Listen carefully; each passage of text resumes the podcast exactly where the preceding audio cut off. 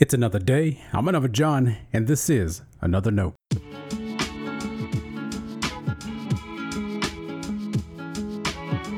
Today's edition of Another Note is titled Put Up With Me.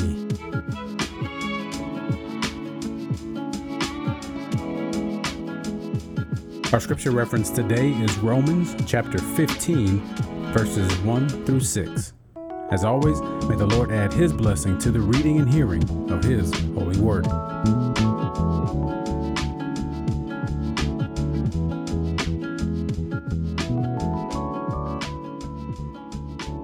We who are strong ought to put up with the failings of the weak and not to please ourselves. Each of us must please our neighbor for the good purpose of building up the neighbor. For Christ did not please himself but as it is written, the insults of those who insult you have fallen on me. For whatever was written in former days was written for our instruction, so that by steadfastness and by the encouragement of the Scriptures we might have hope.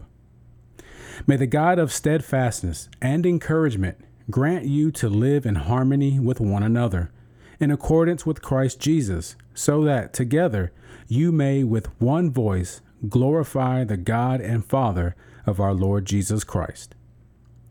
This is the word of our Lord. Thanks be to God.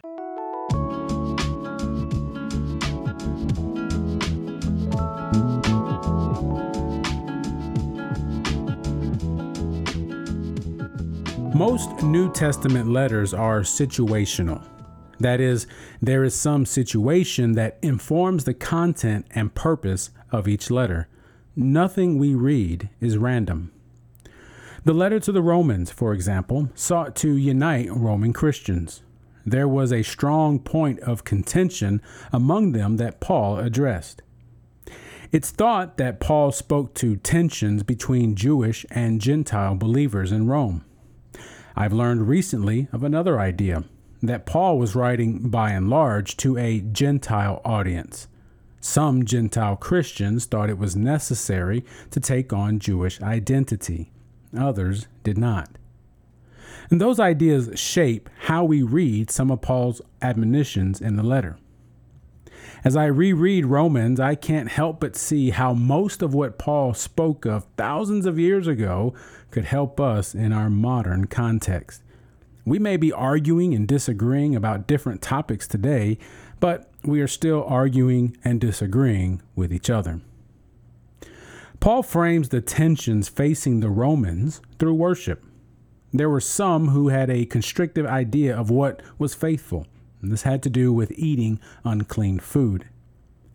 Paul called these people weak. Now, he wasn't insulting them, although you can imagine how someone may take a word like that. But in chapter 14, he says, Let us then pursue what makes for peace and for mutual upbuilding.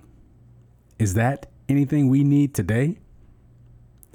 Part of Paul's prescription for doing so involved a level of humility a lot of us aren't willing to share. If you consider yourself one of the strong ones, then it's up to you to put up with the failings of the weak. Let that sink in for a moment or two. Most times, putting up with someone carries a negative connotation.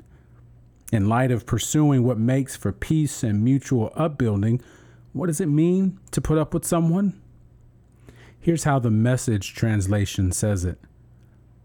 Those of us who are strong and able in the faith need to step in and lend a hand to those who falter and not just do what is most convenient. Strength is for service, not status. Let me repeat that last line. Strength is for service, not status. Paul's recipe then for God's kind of peace is humble service toward one another. It's not winning arguments. It's not shaming others into belief. It's certainly not holding yourself in high regard. He goes on to remind us of Christ's willingness to take on the insults of the world for our salvation. We are weak, Christ is strong. What did Christ do for us? that's what we're called to do for one another. Stay blessed. Thanks for always supporting Another Note. This is our daily devotional. I'll keep writing and recording as long as you keep listening and we keep growing. If you ever find another note on iTunes or anywhere else podcasts are available, make sure to leave a review so others can join us. And the easiest way to connect with me is online at anotherjohn.com. God be with you.